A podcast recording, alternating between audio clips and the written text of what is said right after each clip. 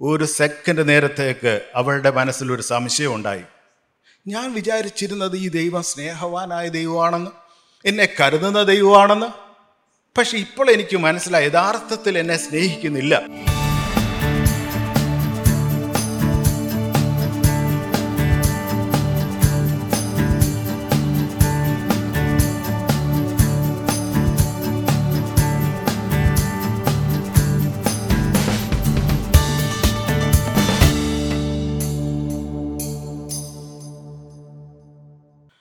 ഞാൻ ഈ അടുത്തിടെ ഒരു ഒരു ചിന്ത ഇങ്ങനെ വായിച്ചു. ഏറ്റവും എന്താ വലിയ ഫിയേഴ്സ് എന്തൊക്കെയാണ്? എന്തൊക്കെയാണ് നമ്മളെ ഭയപ്പെടുത്തുന്ന ഏറ്റവും വലിയ വിഷയങ്ങൾ എന്തൊക്കെയാണെന്ന് ഒരു ലിസ്റ്റ് ഞാൻ വായിച്ചു. അതിൽ ആദ്യം എഴുതിയിരിക്കുന്നത് ഡെത്ത് ഫിയറാണ് മരണത്തെക്കുറിച്ചുള്ള ഭയമാണ്. രണ്ടാമത്തെ ഭയം എന്താണെന്നറിയാവോ? സ്റ്റേജ് ഫിയർ ഇവിടെ നമ്മുടെ അജിത് ചാക്കോ ബ്രദർ പറഞ്ഞു ഇവിടെ ഇരിക്കുന്നവരെല്ലാവരും സി ടി എച്ചും ബി ടി എച്ചും എം ടി എച്ചും ഒക്കെ കഴിഞ്ഞവരാണെന്ന് പറഞ്ഞപ്പം ആ എന്റെ ആ ഭയം ഒന്നുകൂടി കൂടി. ദൈവനാമത്തിന് മഹത്വം ഉണ്ടാകട്ടെ ഈ പകൽക്കാലം. നമുക്ക് ദൈവസന്നിധിയിൽ ദൈവത്തിന്റെ വചനം വീണ്ടും ചിന്തിക്കുവാനായിട്ട് ദൈവം തന്ന അവസരത്തെ ഓർത്ത് ഞാൻ ദൈവത്തെ സ്തുതിക്കുകയാണ് സ്തോത്രം ചെയ്യുകയാണ്. അജിത് ചാക്കോ ബ്രദർ പറഞ്ഞ ആ വിഷയവുമായിട്ട് ചേർന്ന് ചില കാര്യങ്ങൾ നമുക്ക് ഒരുമിച്ച് ചിന്തിക്കുവാനായിട്ട് ഞാൻ ആഗ്രഹിക്കുകയാണ്. നമ്മുടെ ആവശ്യങ്ങളെല്ലാം അറിയുന്ന ദൈവത്തെക്കുറിച്ചാണ് നമ്മൾ ആദ്യം കേട്ടത്. നമ്മുടെ ഭൗതിക ആവശ്യങ്ങൾ മാത്രമല്ല അതോടുകൂടി തന്നെ ആത്മീയ ആവശ്യങ്ങളും അറിയുന്ന ദൈവത്തെക്കുറിച്ച് നമ്മൾ കേട്ടു. ആമേ സ്തോത്രം. ഇന്ന് ആത്മീയ ആവശ്യങ്ങൾ അറിയുന്ന ദൈവത്തിന്റെ മറ്റൊരു സ്വഭാവത്തെക്കുറിച്ച് നമ്മൾ ചിന്തിക്കാനായിട്ട് പോവുകയാണ്. എന്താണ് ദൈവം നമ്മളിൽ കൂടെ പ്രതീക്ഷിക്കുന്നത് എന്നുള്ളത്? ആമേ സ്തോത്രം. നമുക്കറിയാം നമ്മുടെ ശരീരത്തിൽ എന്തെങ്കിലും പ്രയാസങ്ങളുണ്ടെങ്കിൽ നമ്മൾ ഡോക്ടറെ കാണാനായിട്ട് പോകും. നമ്മുടെ ഡോക്ടറെ അടുത്ത് പോയിട്ട് പലതരത്തിലുള്ള ടെസ്റ്റുകൾ നടത്തും. ഡോക്ടർ ഒന്ന് എക്സാമിൻ ചെയ്യും. അത് കഴിഞ്ഞ് നമ്മുടെ ബ്ലഡ് പല കാര്യങ്ങളും ടെസ്റ്റ് ചെയ്യും. ടെസ്റ്റ് ചെയ്തതിന് ശേഷം എന്തെങ്കിലും കുറവുകളുണ്ടെങ്കിൽ അതിനനുസരിച്ചുള്ള ട്രീറ്റ്മെന്റ് നമ്മൾ എടുക്കും. ആമേ സ്തോത്രം. ചിലർക്ക് ചിലപ്പോൾ ഷുഗർ ആയിരിക്കും അല്ലെ പ്രഷറായിരിക്കും മറ്റെന്തെങ്കിലും പ്രശ്നങ്ങളായിരിക്കും. അപ്പോൾ അവിടെ ഒരു ടെസ്റ്റ് നടത്തിയും നടത്തുമ്പോഴാണ് യഥാർത്ഥത്തിൽ ആ വ്യക്തിയുടെ കുറവ് എന്താണെന്ന് മനസ്സിലാക്കുവാനായിട്ട് കഴിയുന്നത്. ആമീൻ. എന്ന് പറഞ്ഞതുപോലെ തന്നെ നമ്മുടെ ആത്മീയ ജീവിതത്തിൽ ഒരു ടെസ്റ്റ് ആവശ്യമാണ്. നമ്മുടെ ജീവിതത്തിൽ ഒരു പരിശോധന ആവശ്യമാണ്. ഏത് ഏരിയയിലാണ് നമുക്കൊരു പരിശോധന ആവശ്യമായിരിക്കുന്നത്? നമുക്ക് വായിക്കാം. Second Corinthians chapter thirteen verse five രണ്ട് കൊരിന്തിയർ പതിമൂന്നാം അധ്യായം അതിന്റെ അഞ്ചാമത്തെ വാക്യം. നിങ്ങൾ വിശ്വാസത്തിൽ ഇരിക്കുന്നുവോ എന്ന് നിങ്ങളെ തന്നെ പരീക്ഷിപ്പീൻ. നിങ്ങളെ തന്നെ ശോധന ചെയ്യുവീൻ നിങ്ങൾ കൊള്ളരുതാത്തവർ അല്ല എന്ന് വരികിൽ യേശു ക്രിസ്തു നിങ്ങളിൽ ഉണ്ട് എന്ന് നിങ്ങളെ തന്നെ അറിയുന്നില്ലയോ? നിങ്ങൾ വിശ്വാസത്തിൽ ഇരിക്കുന്നു എന്ന് നിങ്ങളെ തന്നെ പരീക്ഷി പരീക്ഷിപ്പീൻ എന്ന്. Test your selves that whether you are in faith ആമേ സ്തോത്രം. നമ്മുടെ ജീവിതത്തിലെ പലതരത്തിലുള്ള ആത്മീയ ടെസ്റ്റുകൾ ആവശ്യമാണ്. ഇവിടെ പറയുന്നത് എന്താണ്? നിങ്ങൾ വിശ്വാസത്തിൽ ഇരിക്കുന്നു എന്ന് നമ്മൾ പരിശോധിച്ച് നോക്കുവീൻ. നമ്മുടെയൊക്കെ പേരെന്താണെന്നറിയാവോ? ക്രിസ്ത്യാനി എന്നുള്ള ഒരു പേരുണ്ട്. ഇതുകൂടാതെ പല പേരുകളിലും നാം അറിയപ്പെടും. മറ്റൊരു പേരെന്താണ്? വിശ്വാസി എന്നാണ് നമ്മുടെ പേര്. ആമേ സ്തോത്രം. പലപ്പോഴും പലരും ചോദിക്കും എന്നാ വിശ്വാസത്തിലേക്ക് വന്നത്? അല്ലേ? അപ്പോൾ നമ്മുടെ ഒരു പേരെന്ന് പറഞ്ഞാൽ വിശ്വാസി എന്നാണ്. എന്നാൽ വിശ്വാസത്തിലായിരിക്കുന്നോ എന്ന് നമ്മൾ പരിശോധിച്ച് നോക്കണമെന്ന് ദൈവത്തിന്റെ വചനം പറയുന്നു.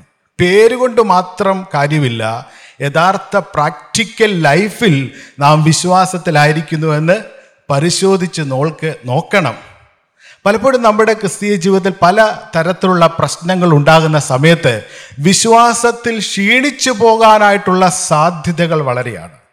ആമീൻ. വലിയ വിശ്വാസി എന്ന് പറയുന്നവർ വലിയ പ്രാർത്ഥനാ വീരന്മാരെന്ന് പറയുന്നവർ വലിയ സുവിശേഷകർ എന്ന് പറയുന്നവരൊക്കെ ചില സമയത്ത് ഒരു രോഗം വരുമ്പോൾ പതറിപ്പോകും. ഒരു ഫിനാൻഷ്യൽ ക്രൈസിസ് വരുമ്പോൾ അവരുടെ വിശ്വാസത്തിൽ അവർ ക്ഷീണിച്ചെന്നിരിക്കും. വീട്ടിലൊരു പ്രശ്നമുണ്ടാകുമ്പോൾ അല്ലെങ്കിൽ മറ്റേതെങ്കിലും പ്രയാസങ്ങൾ ജീവിതത്തിൽ സംഭവിക്കുമ്പോൾ വലിയ വിശ്വാസി എന്ന് പറയുന്ന പലരുടെയും ജീവിതത്തിൽ പതർച്ചകൾ സംഭവിക്കും.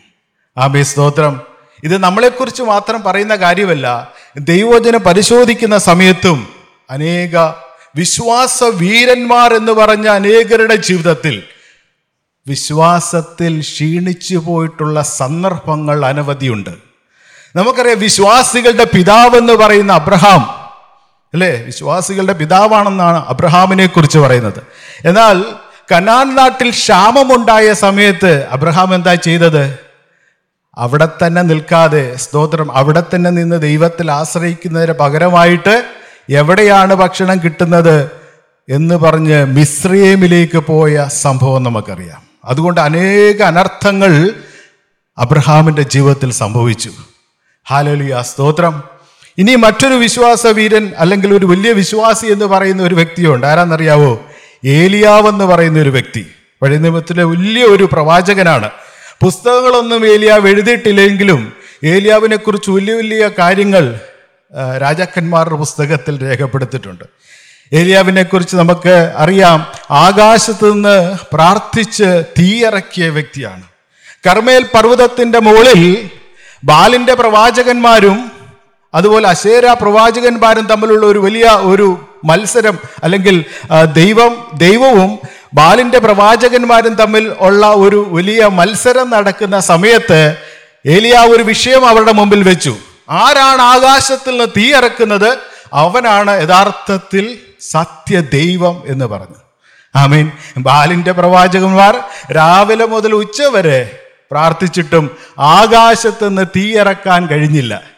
എന്നാൽ ഏലിയാവ് എന്താ ചെയ്തത്? ഏലിയാവ് യാഗവസ്തു യാഗപീഠത്തിൽ വെച്ചതിന് ശേഷം പ്രാർത്ഥിച്ചപ്പോൾ ആകാശത്ത് നിന്ന് തീയിറങ്ങി യാഗവസ്തുവിനെ ദഹിപ്പിച്ചു എന്നവിടെ രേഖപ്പെടുത്തി. ആമേ സ്തോത്രം. വലിയൊരു അത്ഭുതമാണ് അന്ന് ഏലിയാവ് ആ കർമ്മേൽ പർവതത്തിൽ നടത്തിയത്. സ്തോത്രം. അതിനുശേഷം ബാലിന്റെ പ്രവാചന്മാരെ എല്ലാം ജനങ്ങളുടെ സപ്പോർട്ടോടുകൂടി അവരെല്ലാം കൊന്നുകളഞ്ഞു. ഹാമേ സ്തോത്രം. അടുത്ത നിമിഷം എന്ത് സംഭവിച്ചു നിങ്ങൾ മനസ്സിലാക്കണം. ഇത് അന്നത്തെ രാജാവായിരുന്ന ഇസ്രായേലിന്റെ രാജാവായിരുന്ന ആഹാബ് അറിഞ്ഞു. ആഹാബ് പറയാണ് നാളെ ഇതേ സമയത്ത് ഈ പ്രവാചകന്മാർക്ക് സംഭവിച്ച അതായത് ബാലിന്റെ പ്രവാചകന്മാർക്ക് സംഭവിച്ചതുപോലെ തന്നെ ഇവനും സംഭവിക്കും. ഇവനെ ഞാൻ നാളെ കൊന്നുകളയും. സ്തോത്രം. ഹാലലുയ്യ ബാലു സോറി ആഹാവ് പറഞ്ഞു നാളെ നിന്റെ തല നിന്റെ ശരീരത്തിൽ കാണത്തില്ല. എന്താ സംഭവിച്ചത് നമുക്കറിയാം.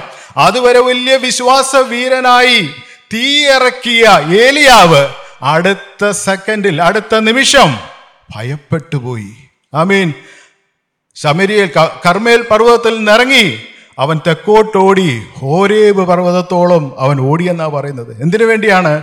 ഹാലുള്ള ദൈവസന്നിധിയിൽ പോയി മരിക്കുവാനായിട്ട് അവൻ തീരുമാനിച്ചു. ദൈവത്തോട് പറഞ്ഞു എനിക്ക് മതി എനിക്കിനിയും ജീവിക്കേണ്ട. ഹാലലുയ സ്തോത്രം. അപ്പോൾ വിശ്വാസ വീരൻ എന്ന് പറഞ്ഞ ഏലിയാവിന്റെ ജീവിതത്തിൽ പോലും പരാജയങ്ങൾ സംഭവിച്ചു വിശ്വാസത്തിൽ ക്ഷീണിച്ചു പോയി എന്ന് നമ്മൾ മനസ്സിലാക്കുന്നു. ഹാലലുയ അതുകൊണ്ട് നമ്മൾ മനസ്സിലാക്കണം നാം വിശ്വാസി എന്നുള്ള പേര് നമുക്ക് കാണും. അനേക വർഷങ്ങളായിട്ട് വിശ്വാസിയായിരിക്കും വചനം വായിക്കുന്നുണ്ട് പ്രാർത്ഥിക്കുന്നുണ്ട്. ഹാലലുയ സ്തോത്രം. എങ്കിലും ഇപ്പോഴും വിശ്വാസത്തിലായിരിക്കുന്നു എന്ന് നമ്മൾ പരിശോധിച്ച് നോക്കണം. എന്തുകൊണ്ടാണ് നമ്മുടെ ജീവിതത്തിൽ വിശ്വാസത്തിൽ നമ്മൾ ക്ഷീണിച്ചു പോകുന്നത്? നമ്മുടെ നോട്ടം ക്രിസ്തുവിൽ നിന്ന് മാറ്റുമ്പോഴാണ്. ഒരിക്കൽ യേശു വെള്ളത്തിൽ കൂടെ ഇങ്ങനെ നടക്കുന്ന സമയത്ത് യേശുവിന്റെ ശിഷ്യന്മാർ ബോട്ടിൽ യാത്ര ചെയ്യായിരുന്നു യേശു വെള്ളത്തിൽ കൂടെ നടക്കുന്നവർ ആദ്യമായിട്ട് കാണുകയാണ്. ആ സമയത്ത് പത്രോസ് യേശുവിനോട് പറഞ്ഞു കർത്താവേ എനിക്കും നിന്റെ അടുക്കൽ വരുവാനായിട്ട് ആഗ്രഹിക്കുന്നു. എന്നെ വരുവാൻ അനുവദിക്കുക എന്ന് പറഞ്ഞു. യേശു ധൈര്യമായിട്ട് നടന്നു വരാൻ പറഞ്ഞു. പത്രോസ് വെള്ള ബോട്ടിൽ നിന്ന് ഇറങ്ങി അവൻ വെള്ളത്തിൽ തന്റെ സ്റ്റെപ്പ് വെച്ചു. രണ്ട് മൂന്ന് സ്റ്റെപ്പ് വെച്ച് നടന്നു. യേശുവിനെ നോക്കിക്കൊണ്ട് നടന്നു. പക്ഷേ അടുത്ത നിമിഷം തന്റെ നോട്ടം യേശുവിൽ നിന്ന് മാറ്റി ചുറ്റുപാട് പഠിക്കുന്ന കാറ്റിനെയും കോളിനെയും നോക്കിയപ്പോൾ എന്ത് സംഭവിച്ചു? ഹാമേ സ്തോത്രം. അവൻ വെള്ള വിശ്വാസത്തിൽ പതറിപ്പോയി. അവൻ വെള്ളത്തിൽ മുങ്ങുവാനായിട്ട് ഇടയായി തീർന്നു ഉടനെ യേശു വന്ന് യാ പത്രോസിന്റെ കരത്തെ കരത്തിൽ പിടിച്ച് അവനെ രക്ഷിക്കുകയാണ്. അല്പവിശ്വാസിയെ നീ എന്തിന് ഭയപ്പെട്ടു എന്നാണ് ചോദിക്കുന്നത്? വലിയ വിശ്വാസത്തോടു കൂടിയാണ് ഇറങ്ങിത്തിരിച്ചത്. അനേക വർഷങ്ങൾ ഗലീല കടലിൽ മുക്കുവനായിട്ട് പ്രവർത്തിച്ചിട്ടുള്ള ഒരു വ്യക്തിയാണ് പത്രോസ്. വെള്ളത്തിലൊക്കെ ഇറങ്ങിയിട്ടുള്ള വ്യക്തിയാണ്. വെള്ളത്തിൽ നീന്തിയിട്ടുള്ള വ്യക്തിയായിരിക്കും. പക്ഷേ ഹാമേ സ്തോത്രം. ഒരു സെക്കൻഡിൽ വിശ്വാസത്തിൽ പതറിപ്പോയപ്പോൾ ഹാലലുയ അവൻ വെള്ളത്തിൽ മുങ്ങുവാനായിട്ടിടയായി തീർന്നു. അപ്പോൾ ഹാലലുയ സ്തോത്രം. വലിയ വിശ്വാസ വീരന്മാർ എന്ന് പറയുന്ന നമ്മുടെയൊക്കെ ജീവിതത്തിൽ ഹാലലുയ സ്തോത്രം. പലപ്പോഴും വിശ്വാസത്തിൽ പരാജയപ്പെടുവാനായിട്ടുള്ള സാധ്യതകൾ വളരെ അധികമാണ്. ആമേൻ. കാരണം നമ്മുടെ നോട്ടം ദൈവത്തിൽ നിന്നും യേശുവിൽ നിന്നും ദൈവവചനത്തിൽ നിന്നും മാറുമ്പോൾ വിശ്വാസത്തിൽ ക്ഷീണിച്ചു പോകാനായിട്ടുള്ള സാധ്യതകൾ വളരെയധികമാണ് അതുകൊണ്ട് നമ്മൾ എപ്പോഴും ഓർക്കേണ്ടത് ഹാമേ സ്തോത്രം. ആരാണ് എന്റെ ദൈവം? എന്റെ ദൈവം സർവശക്തനായ ദൈവമാണ്. സർവവ്യാപിയായ ദൈവമാണ്. സകലത്തെ നിയന്ത്രിക്കുന്ന ദൈവമാണ്. അവൻ അസാധ്യമായിട്ട് ഒന്നുമില്ല. ദൈവത്തിന്റെ വചനത്തിൽ അഞ്ച് പ്രാവശ്യമെങ്കിലും പറയുന്നു is there anything too hard for me എനിക്ക് അസാധ്യമായിട്ട് എന്തെങ്കിലും ഉണ്ടോ? ഹാലലുയ്യ ഒന്നും അസാധ്യമായിട്ടില്ലാത്തവൻ സകലത്തെ നിയന്ത്രിക്കുന്നവൻ സകലവും സാധ്യമാക്കാൻ കഴിവുള്ളവനാണ് നമ്മുടെ ദൈവം. നിങ്ങളുടെ നോട്ടം എപ്പോഴും ദൈവത്തിങ്കിലേക്കായിരിക്കട്ടെ. ഹാലലുയ സ്തോത്രം. വിശ്വാസത്തിൽ ക്ഷീണിക്കുമ്പോൾ നമ്മൾ എന്താണ് ചെയ്യേണ്ടത്? ദൈവവചനത്തിലേക്ക് നാം മടങ്ങി വരണം. ഹാലലുയ അതുകൊണ്ടാണ് എല്ലാ ദിവസവും ദൈവത്തിന്റെ വചനം വായിക്കണമെന്ന് പറയുന്നത്. ഹാലലുയ സ്തോത്രം. ഇവിടെ ഗിറ്റാർ വായിക്കുന്നവരൊക്കെ ഉണ്ടല്ലോ ഗിറ്റാർ ഈ ഗിറ്റാർ പ്രോഗ്രാമിന് മുമ്പായിട്ട് ഈ കീബോർഡുമായിട്ട് ട്യൂൺ ചെയ്യും അല്ലേ? ഗിറ്റാർ വായിക്കുന്നവർക്കൊക്കെ അറിയാം. അത് ട്യൂൺ ചെയ്തതിന് ശേഷം മാത്രമാണ് അത് പ്ലേ ചെയ്യുന്നത്. എങ്കിൽ മാത്രമേ അതിൽ നിന്ന് മെലേഡിയസ് ആയിട്ടുള്ള സൗണ്ട് ഉണ്ടാകത്തുള്ളൂ. എല്ലാ പ്രോഗ്രാമിന് മുമ്പായിട്ട് ഗിറ്റാർ വായിക്കുന്നവരൊന്ന് ട്യൂൺ ചെയ്തതിന് ശേഷം മാത്രമാണ് അത് വായിക്കുന്നത്. ഇല്ലെങ്കിൽ അവൻ അപശബ്ദങ്ങൾ ഉണ്ടാകും ഹാലലുയ സ്തോത്രം. നമ്മുടെ ക്രിസ്തീയ ജീവിതത്തിലും ഇതുപോലെ ആമേ സ്തോത്രം. നമ്മൾ ഒരു ദിവസം രാവിലെ വചനമൊക്കെ വായിച്ചിട്ട് പുറത്തൊക്കെ ഇറങ്ങി ഓരോ കാര്യങ്ങളിൽ ഏർപ്പെടുന്ന സമയത്ത് ഗ്രാജുവലി നമ്മുടെ ട്യൂൺ നഷ്ടപ്പെടും. ഹാലലുയ സ്തോത്രം. ആമേ വിശ്വാസത്തിൽ നമ്മൾ പതുക്കെ പതുക്കെ ക്ഷീണിച്ചു പോകും. അതുകൊണ്ട് വീണ്ടും അടുത്ത ദിവസം രാവിലെ നമ്മുടെ ഹൃദയം നമ്മുടെ മനസ്സ് ഒക്കെയും ദൈവവോചനവുമായിട്ടൊന്ന് ട്യൂൺ ചെയ്തതിന് ശേഷം മാത്രമായിരിക്കണം നമ്മൾ ആമൻ ഡേ ടു ഡേ ലൈഫിലേക്ക് ഇറങ്ങിത്തിരിക്കേണ്ടത്. ഹലലുയ അല്ലെങ്കിൽ അപശബ്ദങ്ങൾ നമ്മുടെ ജീവിതത്തിൽ ഉണ്ടാകും ആമേ സ്തോത്രം. അപ്പോൾ എല്ലാ ദിവസവും നമ്മൾ ദൈവവചനവുമായിട്ടൊന്ന് ട്യൂൺ ചെയ്ത് ആമേൻ നമ്മുടെ വിശ്വാസത്തിന്റെ അളവ് ഒന്ന് ഉയർത്തി. ഹാലലിയ സ്തോത്രം. നിന്നെങ്കിൽ മാത്രമാണ് ഹാമേ സ്തോത്രം നമ്മുടെ ജീവിതത്തിൽ ഈ ലോകത്ത് നിലനിൽക്കുവാനായിട്ട് കഴിയുള്ളൂ. ഹാമേ സ്തോത്രം. എബ്രാർക്ക് എഴുതിയ ലേഖനം മൂന്നാം അധ്യായം പന്ത്രണ്ടാമത്തെ വാക്യം.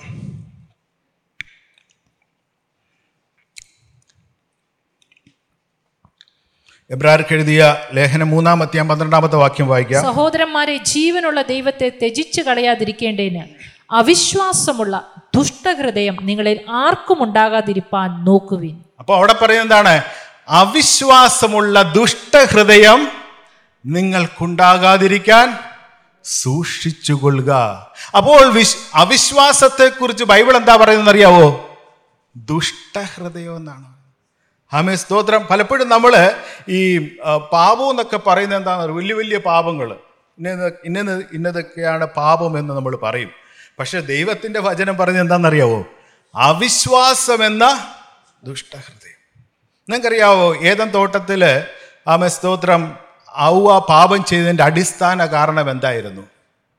ദൈവം ആദാമിനോടും ഒവ്വായോടും പറഞ്ഞു തോട്ടത്തിലുള്ള എല്ലാ വൃക്ഷങ്ങളുടെ ഫലം തിന്നാം. എന്നാൽ തോട്ടത്തിന്റെ നടുവിൽ നിൽക്കുന്ന വൃക്ഷത്തിന്റെ ഫലം നിങ്ങൾ തിന്നരുത്. തിന്നരുത് നാളിൽ മരിക്കും. എന്നാൽ സാത്താൻ പാമ്പിന്റെ രൂപത്തിൽ വന്നിട്ട് യവ്വാട് ചോദിക്കുകയാണ് ഈ തോട്ടത്തിലെ വൃക്ഷങ്ങൾ ഈ നടുവിൽ നിൽക്കുന്ന വൃക്ഷത്തിന്റെ ഫലം തിന്നരുതെന്ന് ദൈവം കൽപ്പിച്ചിട്ടുണ്ടോ? യെസ് തുടരുത് പോലും ദൈവം പറഞ്ഞിട്ടുണ്ട്. അപ്പോൾ സാത്താൻ എന്താ പറഞ്ഞതറിയാവോ നിങ്ങൾ കഴിച്ചു നിങ്ങൾ മരിക്കയില്ല നിശ്ചയം. കഴിക്കുന്ന നാളിൽ നിങ്ങൾ ദൈവത്തെ പോലെയാകുമെന്ന് ദൈവത്തിനറിയാവുന്നത് കൊണ്ടാണ് ദൈവം അത് കഴിക്കരുത് നിങ്ങളോട് പറഞ്ഞത്. ഒരു സെക്കൻഡ് നേരത്തേക്ക് അവളുടെ മനസ്സിൽ ഒരു സംശയം ഉണ്ടായി. ഞാൻ വിചാരിച്ചിരുന്നത് ഈ ദൈവം സ്നേഹവാനായ ദൈവമാണെന്ന് എന്നെ കരുതുന്ന ദൈവമാണെന്ന്. പക്ഷെ ഇപ്പോൾ എനിക്ക് മനസ്സിലായി യഥാർത്ഥത്തിൽ എന്നെ സ്നേഹിക്കുന്നില്ല. ഈ ദൈവത്തെ പോലെയാകുന്ന ദൈവത്തിന് എന്നെ ഇഷ്ടമല്ല. അത് നല്ലതല്ലല്ലോ. അപ്പം ശരിക്കും എന്നെ സ്നേഹിക്കുന്നില്ല. ശരിക്കും ഞങ്ങളെക്കുറിച്ച് കരുതുന്ന ദൈവമല്ല. ചിലതൊക്കെ ഒളിച്ചു വെക്കുന്ന ദൈവമാണ്. സംശയമുണ്ടായി. ദൈവത്തിലും ദൈവവചനത്തിലും ഒരു സംശയമുണ്ടായി. ആ സംശയത്തിന്റെ എക്സ്പ്രഷൻ ആയിരുന്നു ആ ഡിസോബീഡിയൻസ് മനസ്സിലായല്ലോ? ആ അവിശ്വാസത്തിന്റെ പ്രകടനമായിരുന്നു ഡിസോബീഡിയൻസ് എന്ന് പറഞ്ഞാൽ ആ ഫ്രൂട്ട് എടുത്ത് കഴിച്ചപ്പോഴല്ല പാപം ഉണ്ടായത്. അതിനു മുമ്പ് തന്നെ അവിശ്വാസത്താൽ പാപം ഉണ്ടായി. ഹാലലുയ ഹൃദയത്തിൽ പാപം സംഭവിച്ചു. അതിന്റെ പ്രകടനം മാത്രമായിരുന്നു ആ ഫ്രൂട്ട് എടുത്ത് കഴിച്ചത്. അപ്പോൾ നിങ്ങൾ മനസ്സിലാക്കണം എന്താണ് അവിശ്വാസം അവിശ്വാസമെന്ന ദുഷ്ടഹൃദയം നമ്മളിൽ ഉണ്ടാകാതിരി ഉണ്ടാകാതിരിക്കാൻ സൂക്ഷിച്ചു കൊള്ളുക ഹാലലുയ സ്തോത്രം. അതുകൊണ്ട് ഓരോ ദിവസവും നമ്മളെ തന്നെ പരിശോധിച്ച് നോക്കണം. ആ മൈ ഇൻ ഫെയ്ത്ത് വിശ്വാസത്തിലായിരിക്കുന്നു എന്ന് നമ്മൾ ഓരോ ദിവസവും പരിശോധിച്ചു കൊണ്ടിരിക്കണമെന്ന് ദൈവത്തിന്റെ വചനം നമ്മളെ ഓർപ്പിക്കുന്നു. രണ്ടാമതായിട്ട് അതിന്റെ അഞ്ചാമത്തെ വാക്യവും ആറാമത്തെ വാക്യവും ഇത് വായിക്കാം. Second Corinthians chapter thirteen verses five and six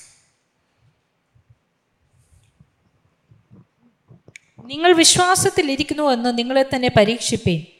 നിങ്ങളെ തന്നെ ശോധന ചെയ്യുവിൻ. നിങ്ങൾ കൊള്ളരുതാത്തവർ അല്ല എന്ന് വരികിൽ. യേശു ക്രിസ്തു നിങ്ങളിൽ ഉണ്ട് എന്ന് നിങ്ങളെ തന്നെ അറിയുന്നില്ലയോ? ഞങ്ങൾ കൊള്ളരുതാത്തവർ അല്ല എന്ന് നിങ്ങൾ അറിയും എന്ന് ഞാൻ ആശിക്കുന്നു. ആമേ സ്തോത്രം. വിശ്വാസത്തിൽ ഇരിക്കുന്നു എങ്കിൽ നിങ്ങൾ കൊള്ളാവുന്നവരെന്ന് നിങ്ങൾ അറിഞ്ഞിരിക്കും. ഇവിടെ പറയുക എന്താണ്? നിങ്ങൾ കൊള്ളരുതാത്തവർ അല്ല എന്ന് വരികിൽ.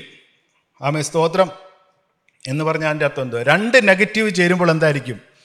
ഒരു പോസിറ്റീവാണ് നിങ്ങൾ കൊള്ളരുതാത്തവർ അല്ല എന്ന് പറഞ്ഞാൽ എന്താ? അതിന്റെ അർത്ഥം എന്താണ്? നിങ്ങൾ കൊള്ളാവുന്നവരാണ്. ആമേൻ. സ്തോത്രം. അപ്പോൾ വിശ്വാസത്തിൽ ഇരിക്കുമ്പോൾ നമുക്കൊരു കോൺഫിഡൻസ് ഉണ്ടാവും. എന്താണെന്നറിയാവോ? നമ്മൾ കൊള്ളാവുന്നവരാണ് എന്നുള്ള ഒരു വിശ്വാസം നമ്മുടെ ജീവിതത്തിൽ ഉണ്ടാകും. ഹാലോലിയ. സ്തോത്രം.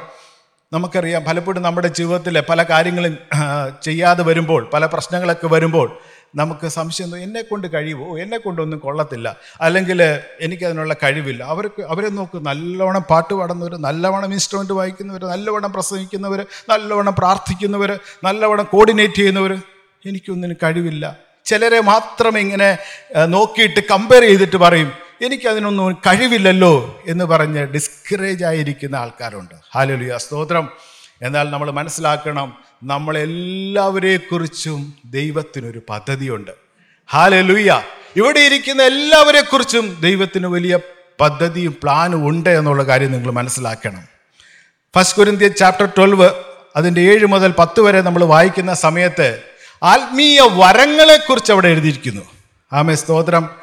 First Corinthians chapter twelve seven to ടെന്നിൽ പറയുന്നത് വെളിപ്പാടുകളുടെ ആധിക്യത്താൽ ഞാൻ അതിയായി നിഗളിച്ചു പോകാതിരും അതാണ്? First Corinthians chapter twelve seven to ten ആണോ? എന്നാൽ ഓരോരുത്തൻ ആത്മാവിന്റെ പ്രകാശനം പൊതുപ്രയോജനത്തിനായി നൽകപ്പെടുന്നു. ഒരുത്തന് ആത്മാവിനാൽ ജ്ഞാനത്തിന്റെ വചനവും മറ്റൊരുത്തൻ അതേ ആത്മാവിനാൽ പരിജ്ഞാനത്തിന്റെ വചനവും നൽകപ്പെടുന്നു.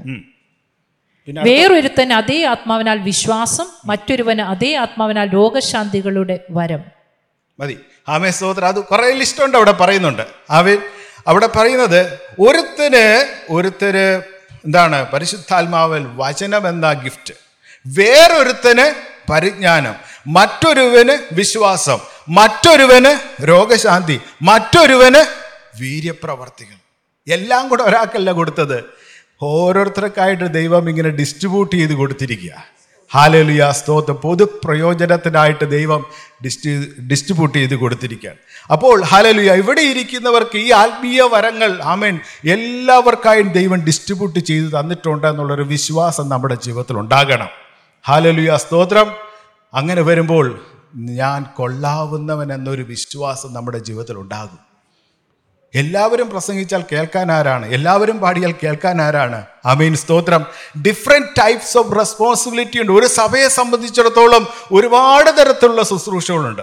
ആമേ സ്തോത്രം. ഞാൻ ചിലപ്പോൾ ഇവിടെ വന്നിരിക്കുമ്പോൾ ഇവിടെ ഓരോ കാര്യങ്ങൾ അറേഞ്ച് ചെയ്ത് ഞാൻ നോക്കാറുണ്ട്. ചിലർ ആമൻ ചെയർ അറേഞ്ച് ചെയ്യുന്നു. ചിലർ സ്വീകരിക്കാനായിട്ട് അവിടെ നിൽക്കുന്നു. ചിലർ കാർ പാർക്കിന്റെ അവിടെ നിൽക്കുന്നു.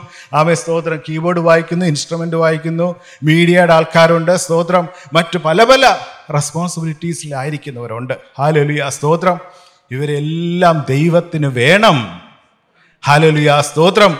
അപ്പോൾ നമ്മൾ മനസ്സിലാക്കണം നാം എല്ലാവരും ദൈവത്തിന് കൊള്ളാവുന്നവരാണ്. പലപ്പോഴും നമ്മൾ ചിന്തിക്കും നമ്മളെ കൊണ്ട് ഒരു കഴി- കഴിവില്ലെന്ന്. ഹാലലുയ സ്തോത്രം. നമ്മളെ സൃഷ്ടിച്ചതിലൂടെ നമ്മൾ വിലപിടിപ്പുള്ളവരാണ്. ദൈവത്തിന്റെ സാദൃശ്യത്തിലും സ്വരൂപത്തിലുമാണ് ദൈവം നമ്മളെ സൃഷ്ടിച്ചത്. ലോകത്തിലുള്ള മറ്റു പലതിനെയും ദൈവം ഉണ്ടാകട്ടെ ഉണ്ടാകട്ടെ എന്ന് പറഞ്ഞ് സൃഷ്ടിച്ചപ്പോൾ ദൈവം മനുഷ്യനെ സൃഷ്ടിച്ച് എങ്ങനെയാണ്?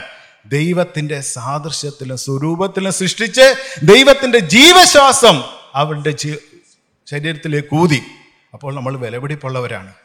ആമേ സ്തോത്രം. അതിനേക്കാൾ വലിയ വിലപിടിപ്പുണ്ട്. എന്താണെന്നറിയോ? First Peter chapter one verse eighteen and nineteen ഒന്ന് പത്രോസ് ഒന്നാം അധ്യായം പതിനെട്ടും പത്തൊമ്പതും വാക്യങ്ങൾ.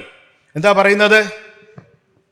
നിങ്ങളെ വീണ്ടെടുത്തത് വ്യർത്ഥവും പിതൃപാരമ്പര്യവുമായുള്ള നിങ്ങളുടെ നടപ്പിൽ നിന്ന് നിങ്ങളെ വീണ്ടെടുത്തിരിക്കുന്നത് പൊന്ന് വെള്ളി മുതലായ അഴിഞ്ഞു പോകുന്ന വസ്തുക്കളെ കൊണ്ടല്ല. ക്രിസ്തു എന്ന നിർദോഷവും നിഷ്കളങ്കവുമായ കുഞ്ഞാടിന്റെ വിലയേറിയ രക്തം കൊണ്ടത്രേ എന്ന് നിങ്ങൾ അറിയുന്നുവല്ലോ. ആമേൻ. സ്തോത്രം. നിങ്ങളെ വീണ്ടെടുത്തത് ഈ ഈ സ്വർണവും വെള്ളിയും കൊണ്ടൊന്നും അല്ലെന്നേ. അത് വലിയ വിലയൊന്നുമില്ല. പക്ഷെ അതിനേക്കാൾ വിലയുള്ള നിർദോഷവും നിഷ്കളവുമായ കുഞ്ഞാടിന്റെ ആ വിലയേറിയ രക്തം. അത് വെച്ച് നീട്ടി പറയണം. കാരണം അത്രയ്ക്ക് വിലയുണ്ട്. ഹാമേ സ്തോത്രം. ഒരു മനുഷ്യന്റെ ബ്ലഡ് അല്ല. ഹാലലു ദൈവത്തിന്റെ തന്നെ. ഹാമേൻ ദൈവപുത്രനായ യേശു ക്രിസ്തുവിന്റെ ബ്ലഡാണ് ഹാലലുയ സ്തോത്രം. അപ്പോൾ അത് കൊടുത്താണ് നിങ്ങളെ വിലയ്ക്ക് വാങ്ങിയത്. ഹാമേൻ അപ്പോൾ നമ്മുടെ വില എന്തുവാ? അവിടെ പറയുന്ന വെള്ളിയും പൊന്നിനേക്കാളും ഒക്കെ എത്രയോ വിലയോടിപ്പുള്ളവരാണ് നാം എന്നുള്ളൊരു സത്യം നമ്മൾ മനസ്സിലാക്കണം. അപ്പോൾ ദൈവം നമുക്ക് നൽകി തന്നിട്ടുള്ള കൃപാവരങ്ങൾ ഹാമീൻ അത് മനസ്സിലാക്കി അത് സഭയുടെ പൊതുപ്രയോജനത്തിന് വേണ്ടി നമ്മൾ ഉപയോഗിക്കണം. ഇവിടെ ഇരിക്കുന്ന എല്ലാവർക്കും ആമീൻ ചിലർക്ക് പാടാനായിരിക്കും ചിലർക്ക് പാട്ട് ആമീൻ പ്രസംഗിക്കാൻ ചിലർക്ക് പ്രാർത്ഥിക്കാനായിരിക്കും ചിലർക്ക് അഡ്മിനിസ്ട്രേഷൻ ആയിരിക്കും ചിലർക്ക് അക്കൗണ്ടിങ് ആയിരിക്കും ചിലർക്ക് ഓർഗനൈസിങ് ആയിരിക്കും ചിലർക്ക് കമ്മ്യൂണിക്കേഷൻ ആയിരിക്കും ചിലർക്ക് ഹാമേ സ്തോത്രം. പാവിരിക്കാനായിരിക്കും. ചിലർക്ക് ഫുഡ് സെർവ് ചെയ്യാനായിരിക്കും ചിലർക്ക് പാത്രം കഴുകാനായിരിക്കും. അവൻ പലതരത്തിലുള്ള ഗിഫ്റ്റുകൾ ദൈവം നൽകി തന്നിട്ടുണ്ട്. ആമേ സ്തോത്രം. എങ്ങനെയാണ് നമ്മുടെ സ്പിരിച്വൽ ഗിഫ്റ്റ് കണ്ടുപിടിക്കുന്നത്? ആമേ സ്തോത്രം. ഞങ്ങൾ ഈ സ്പിരിച്വൽ ഗിഫ്റ്റ് കണ്ടുപിടിക്കുന്നതിന് ഒരു സർവേ നടത്താറുണ്ട്. ഒരു നൂറ് ക്വസ്റ്റ്യൻസ് അത് ഓൺലൈനിലൊക്കെ നമുക്ക് നടത്താം. നിങ്ങൾ പോയി ഗൂഗിളിൽ അടിച്ച് നോക്കണം. സ്പിരി സ്പിരിച്വൽ ഗിഫ്റ്റ് ഇൻവെൻഷൻ അങ്ങനെ പറഞ്ഞ് എന്തെങ്കിലുമൊക്കെയുള്ള സൈറ്റുണ്ട് അപ്പോൾ അവിടെ പോയി നമ്മൾ കുറേ ക്വസ്റ്റ്യൻസ് ഉണ്ട്. വൺ ടു ഫൈവ് മാർക്ക് ഇട്ട് ഇട്ടിട്ട് ഇങ്ങനെ ഇങ്ങനെ നമ്മൾ ആ നൂറ് ക്വസ്റ്റ്യൻസ് ആൻസർ ചെയ്ത് കഴിയുമ്പോൾ ഏറ്റവും ഒടുവിലായിട്ട് നിങ്ങളുടെ ഗിഫ്റ്റ് എന്താണെന്ന് അത് പറയും. അതൊരു ടെക്നിക്കാണ് ഒരു മെത്തേഡാണ് എന്നാൽ ചില വർഷങ്ങൾക്ക് മുമ്പ് ഞാനൊരു ഒരു ഒരാൾ സ്പിരിച്വൽ ഗിഫ്റ്റ് എങ്ങനെ കണ്ടുപിടിക്കാൻ പറ്റുമെന്നുള്ള വളരെ ഈസി ആയിട്ടുള്ളൊരു മെത്തേഡ് പറഞ്ഞു. അതെന്താണെന്നറിയാവോ?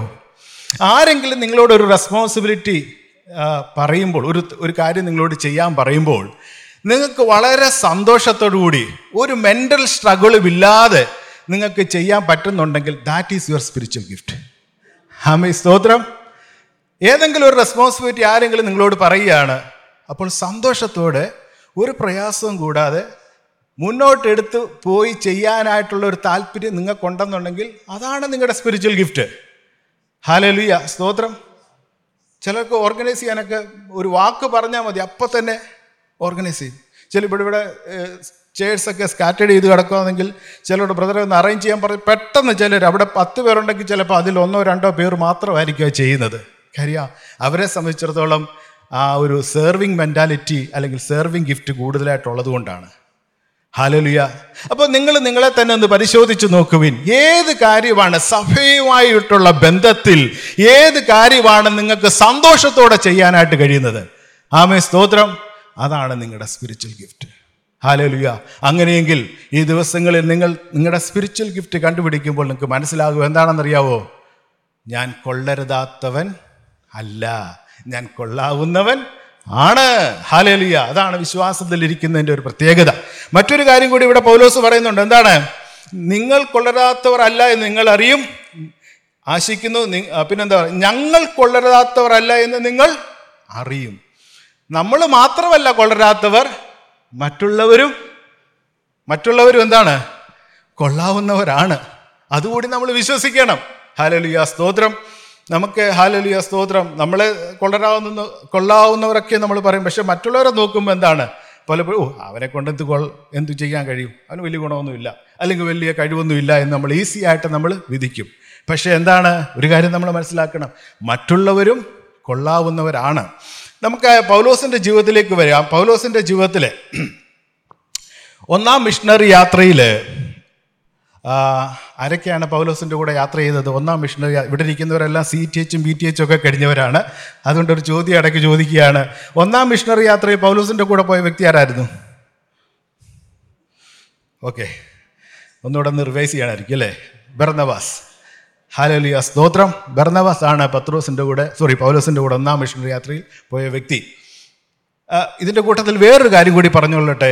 പലപ്പോഴും നമ്മൾ പറയും പൗലോസിന്റെ ആദ്യത്തെ പേര് ശൗലെന്നായിരുന്നു പിന്നെ ശൗലിനെ ദൈവം പൗലോസാക്കി മാറ്റി എന്നൊക്കെ പറയും. പക്ഷെ അങ്ങനല്ല. ഹാലലിയ സ്തോത്രം. പൗലോസിന്റെ രണ്ട് പേരുണ്ടായിരുന്നു. ഒന്ന് ശൗലെന്നും രണ്ട് പൗലോസ് ശൗലെന്നുള്ളത് പൗലോസിൻ പൗലോസിന്റെ എബ്രായ ആ പേരായിരുന്നു എബ്രായ പേര്. ആമേ സ്തോത്രം. പൗലോസ് എന്നുള്ളത് പോൾ എന്നുള്ളത് അദ്ദേഹത്തിന്റെ ഗ്രീക്ക് നെയ്മായിരുന്നു. സ്തോത്രം. അപ്പോൾ ഇത് രണ്ടും ബൈബിളിനകത്ത് ഉപയോഗിച്ചിട്ടുണ്ട്. നിങ്ങൾ അപ്പോസ്തല പ്രവർത്തികൾ പതിമൂന്നാം അധ്യായം നോക്കുന്ന സമയത്ത് അവിടെ അന്ത്യോക്യ സഭയിൽ പൗലോസിനെ വിളിക്കുന്ന പേരെന്താണെന്നറിയോ? ശൗൽ. ഇത് എപ്പോഴാണ് നടക്കുന്നത്? പൗലോസ് രക്ഷിക്കപ്പെട്ട അനേക വർഷങ്ങൾ കഴിഞ്ഞതിന് ശേഷമാണ് അന്ത്യോക്യ സഭയിൽ പൗലോസ് എത്തുന്നത്. അന്നേരം പോലും പൗലോസിനെ വിളിക്കുന്നത് എന്താണ്? ശൗലെന്നാണ്. അപ്പോൾ എബ്രായരുടെ ഇടയിൽ പൗലോസിന് അറിയപ്പെട്ടിരുന്നത് യഹൂദന്മാരുടെ ഇടയിൽ പൗലോസിന് അറിയപ്പെട്ടിരുന്നത് ശൗലെന്നും മറ്റ് ജാതിയുടെ ഇടയിൽ പൗലോസ് എന്നുമാണ് ഓക്കെ ഒന്നാം മിഷണറി യാത്രയിൽ പൗലോസിന്റെ കൂടെ പോയത് ബർണബാസാണ് പിന്നെ ഒരാളൂടെ പോയി. ആരായിരുന്നു? ഏ? ആരാ? ലൂക്കോസോ? മത്തായി മർക്കോസ് ലൂക്കോസ് അങ്ങനെ പറഞ്ഞു പോയിക്കൊണ്ടിരിക്കുക. ഓക്കെ രണ്ടാം മൂന്നാമത് പോയ വ്യക്തിയുടെ പേരാണ് മർക്കോസ്. എന്നാൽ ഈ മർക്കോസിന് ഒരു അബദ്ധം സംഭവിച്ചു. അബദ്ധമല്ല അദ്ദേഹം ഈ മിഷണറി യാത്ര പോയി. ഗലാത്തിയ ഏരിയയിലൊക്കെ പോയി ശുശ്രൂഷ ആരംഭിക്കുന്നതിന് തൊട്ട് മുമ്പ് തന്നെ ഈ മർക്കോസ് തിരിച്ച് എരിശിലേബിലേക്ക് മടങ്ങിപ്പോയി. എന്താ മടങ്ങിപ്പോകാനുള്ള കാര്യം നമുക്കറിയത്തില്ല. ഒരുപക്ഷെ അദ്ദേഹം സിക്കായിരിക്കാം അല്ലെങ്കിൽ വീട്ടുകാരുമായി വീട്ടുകാരെ പണ എന്താ പറയുക പിരിഞ്ഞിരിക്കുന്നതിലുള്ള പ്രയാസം കൊണ്ടായിരിക്കാം. പാതി വഴി പുള്ളി ആ പത്രോസ് സോറി പൗലോസും ബർണബാസിനെ വിട്ട് തിരിച്ച് എരിശിലേബിലേക്ക് മടങ്ങിപ്പോയി എന്ന് ആമേ സ്തോത്രം ദൈവത്തിന്റെ വചനം പറഞ്ഞു അതെല്ലാം കഴിഞ്ഞു അവർ ഗലാത്തിയയിലൊക്കെ പോയി തിരിച്ചു വന്നു. രണ്ടാമത്തെ മിഷണറി യാത്രയിൽ പൗലോസ് വീണ്ടും മിഷണറി യാത്രയ്ക്ക് ഒരുങ്ങുന്ന സമയത്ത് ഹാലോലിയ സ്തോത്രം ഈ ബർണബാസ് പറഞ്ഞു നമുക്ക് ഈ പ്രാവശ്യം മർക്കോസിനെ കൊണ്ടുപോവാം പക്ഷേ പൗലോസ് പറഞ്ഞു ഒരു കാരണവശാലും ഞാൻ അവനെ കൊണ്ടുപോകത്തില്ല. ഒരു കാരണവശാലും ഇവിടെ ദൈവത്തിന്റെ വചനം പറയുന്നുണ്ട് അവർ തമ്മിൽ ഒരു ഉഗ്രവാദം ഉണ്ടായി എന്നാ പറയുന്നത്. ആര് തമ്മിൽ? പൗലോസും ബർണബാസും. പൗലോസ് പറയാൻ ജീവനുണ്ടെങ്കിൽ ഞാൻ മർക്കോസിനെ കൊണ്ടുപോകത്തില്ല. അവസാനം ബർണബാസിന് ഒരു പ്രത്യേകതയുണ്ട്. ബർണബാസ് എപ്പോഴും ആൾക്കാരെ എൻകറേജ് ചെയ്യുന്നവരാണ്. ബർണബാസ് ഈ മർക്കോസിനെ കൂട്ടിക്കൊണ്ട് സൈപ്രസിലേക്ക് പോയി. പൗലോസ് സെക്കൻഡ് മിഷണറി യാത്രയിൽ പൗലോസിനെ കൂടെ ശീലാസിനെ കൂട്ടിക്കൊണ്ടാണ് രണ്ടാമത്തെ മിഷണറി യാത്ര ചെയ്തത്. കാരണം ഹാലലുയ സ്തോത്രം. ഇടയ്ക്ക് വെച്ച് ആമേൻ ഈ മർക്കോസ് വിട്ടുപോയതുകൊണ്ട് പൗലോസിന് എന്നും അവൻ കൊള്ളരുതാത്തവൻ എന്നൊരു ചിന്തയായിരുന്നു. എന്നാൽ വർഷങ്ങൾ കഴിഞ്ഞു. ഹാലലുയ സ്തോത്രം. ആമേ സ്തോത്രം. പിന്നീട് മർക്കോസിനെ കുറിച്ച് പൗലോസ് കേൾക്കുന്നത് ഇവൻ ആദ്യത്തെ സുവിശേഷം എഴുതിയെന്നാണ്. നമ്മൾ വായി നമ്മുടെ വേദപുസ്തകത്തിലെ ഒന്നാമത്തെ സുവിശേഷം മത്തായി എഴുതിയ സുവിശേഷമാണെങ്കിലും ഒറിജിനലി മർക്കോസിന്റെ സുവിശേഷമാണ് ആദ്യം എഴുതിയത്. ഹാലലിയസ് അതിനുശേഷമാണ് മത്തായിയുടെ സുവിശേഷം എഴുതപ്പെട്ടത്.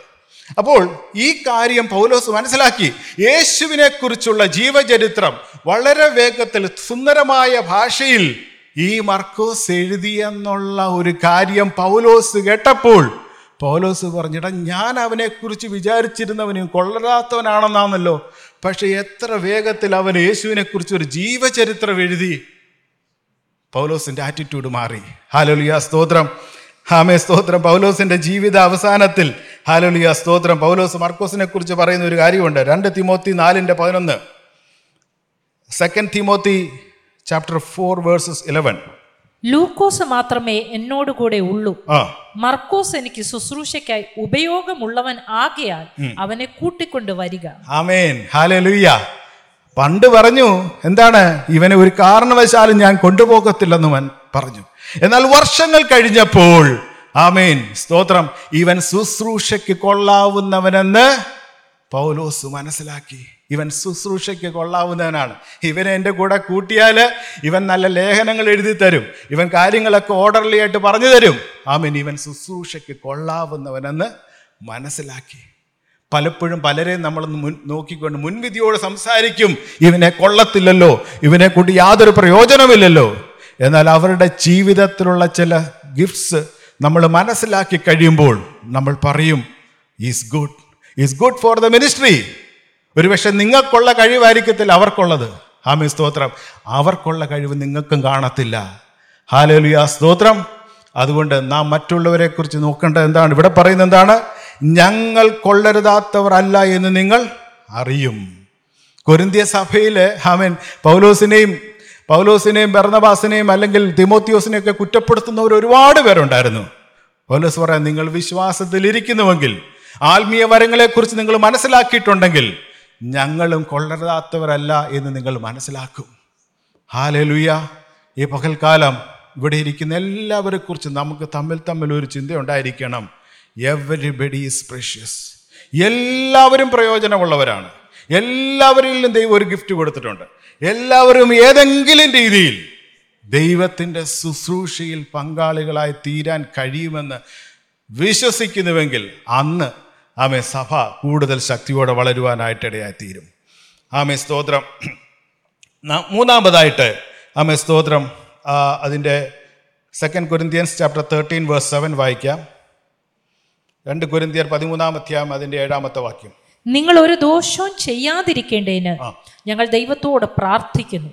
ഞങ്ങൾ കൊള്ളാകുന്നവരായി തോന്നേണ്ടതിനല്ല. ഞങ്ങൾ കൊള്ളരുതാത്തവർ എന്ന പോലെ ഇരുന്നാലും നിങ്ങൾ നന്മ ചെയ്യേണ്ടതിനത്രേ. ആമേ സ്തോത്രം.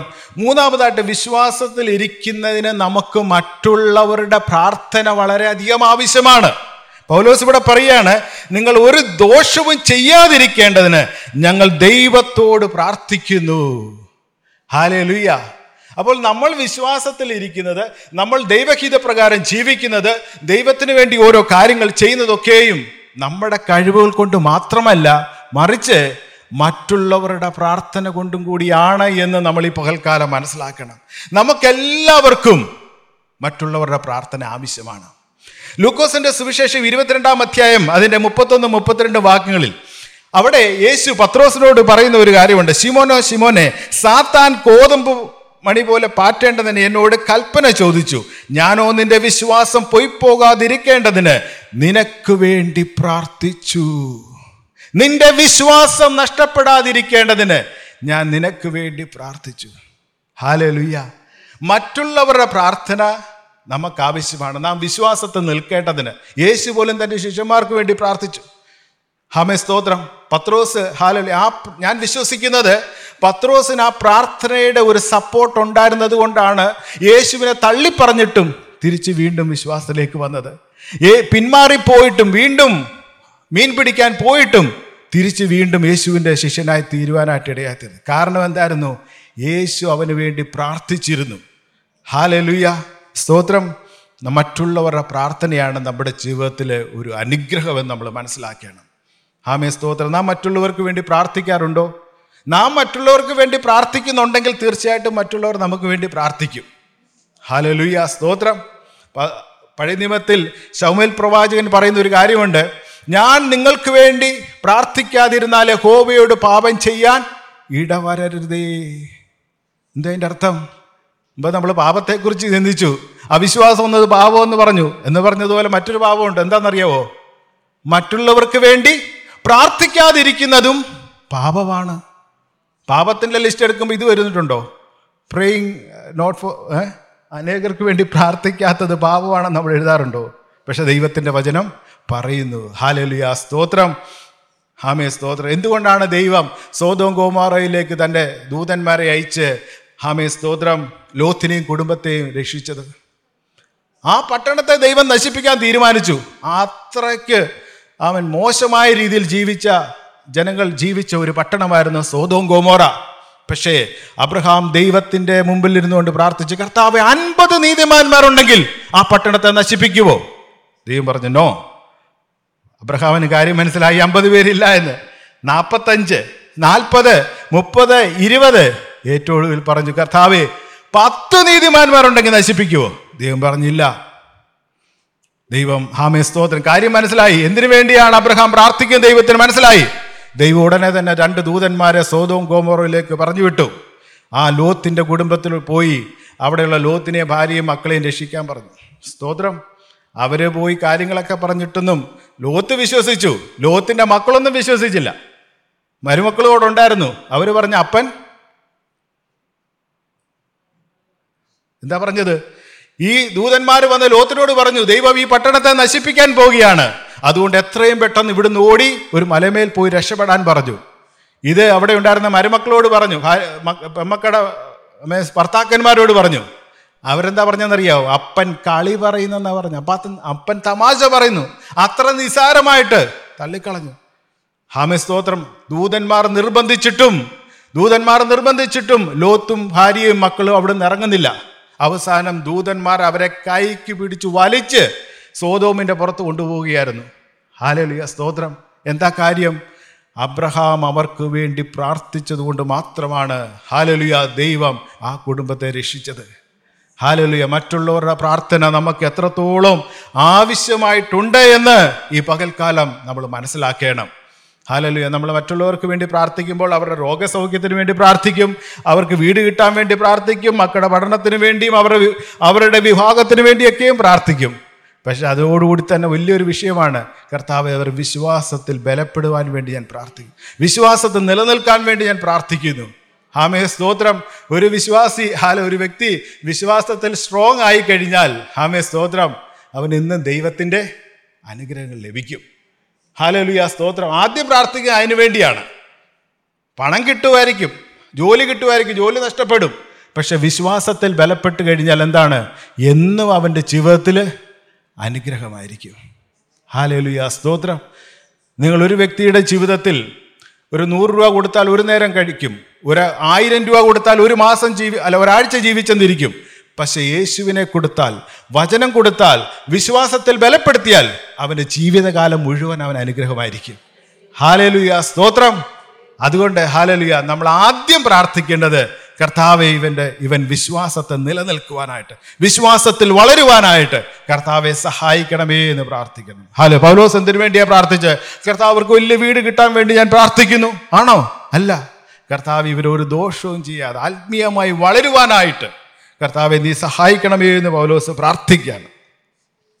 പ്രാർത്ഥനയെക്കുറിച്ച് പറയുമ്പോൾ ഹാമേ സ്തോത്രം ചില കാര്യങ്ങൾ കൂടി പറയുവാനായിട്ട് ആഗ്രഹിക്കുന്നു. ഇയോബിന്റെ പുസ്തകം നാൽപ്പത്തിരണ്ടാമത്തെ അതിന്റെ എട്ടാമത്തെ വാക്യം. ഇയോബിന്റെ പുസ്തകം നാൽപ്പത്തിരണ്ടാം അധ്യായം എട്ടാമത്തെ വാക്യം. ആകയാൽ നിങ്ങൾ ഏഴ് കാളകളെയും ഏഴ് ആട്ടുകൊറ്റനെയും എന്റെ ദാസനായ ഇയോബിന്റെ അടുക്കൽ കൊണ്ടുചെന്ന് നിങ്ങൾക്ക് വേണ്ടി ഹോമയാഗം കഴിപ്പി എന്റെ ദാസനായ ഇയോബ് നിങ്ങൾക്ക് വേണ്ടി പ്രാർത്ഥിക്കും. ഞാൻ അവന്റെ മുഖം ആദരിച്ച് നിങ്ങളുടെ മൂഢതയ്ക്ക് തക്കവണ്ണം നിങ്ങളോട് ചെയ്യാതിരിക്കും. എന്റെ ദാസനായ ഇയോബിനെ പോലെ നിങ്ങൾ എന്നെക്കുറിച്ച് വിഹിതമായത് സംസാരിച്ചിട്ടില്ലല്ലോ. അമേൻ. സ്തോത്രം. ഇയോബിനെ കാണാനായിട്ട് മൂന്ന് സ്നേഹിതന്മാർ പോയി. അതൊക്കെ ഇയോബിന്റെ പുസ്തകത്തിൽ രേഖപ്പെടുത്തിയിട്ടുണ്ട്.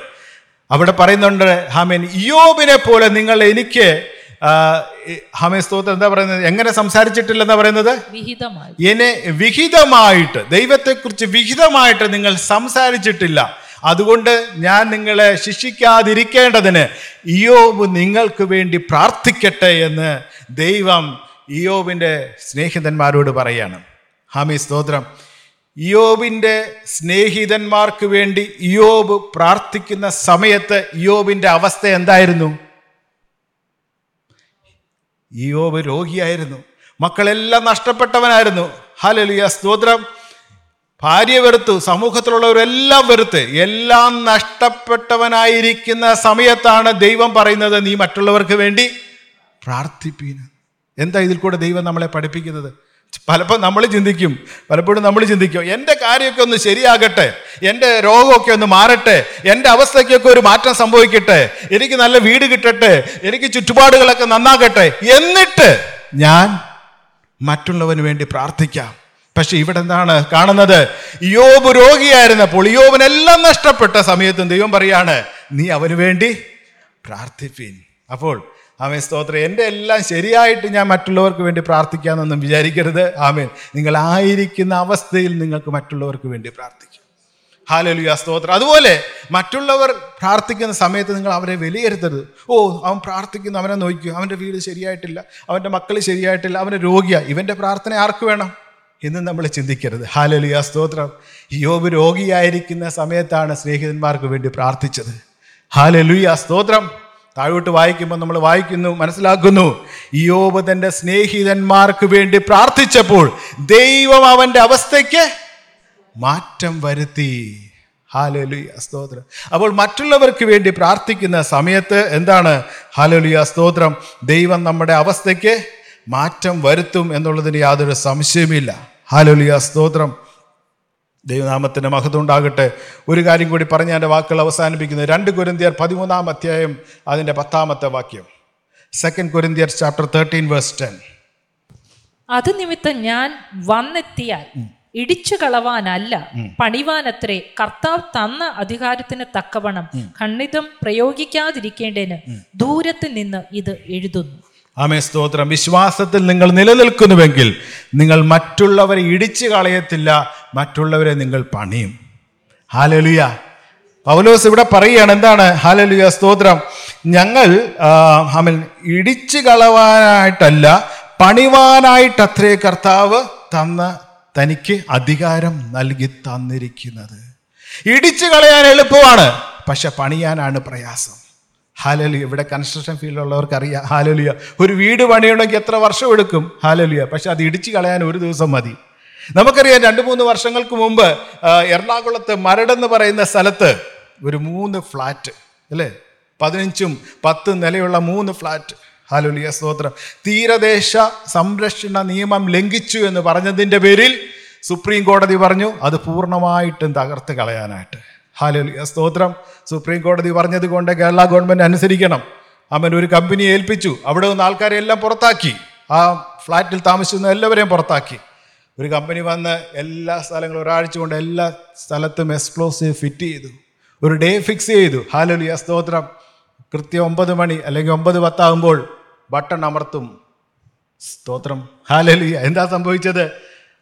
മൂന്നും നാലും വർഷങ്ങൾ കൊണ്ട് പണിഞ്ഞ ആ ഫ്ലാറ്റുകളൊക്കെ മുപ്പത് സെക്കൻഡ് കൊണ്ട് തകർന്ന് തരിപ്പണമായി മണ്ണിന് മണ്ണിൽ ഹാലലിയ പൊടിഞ്ഞ് തീർന്നു. സ്തോത്രം.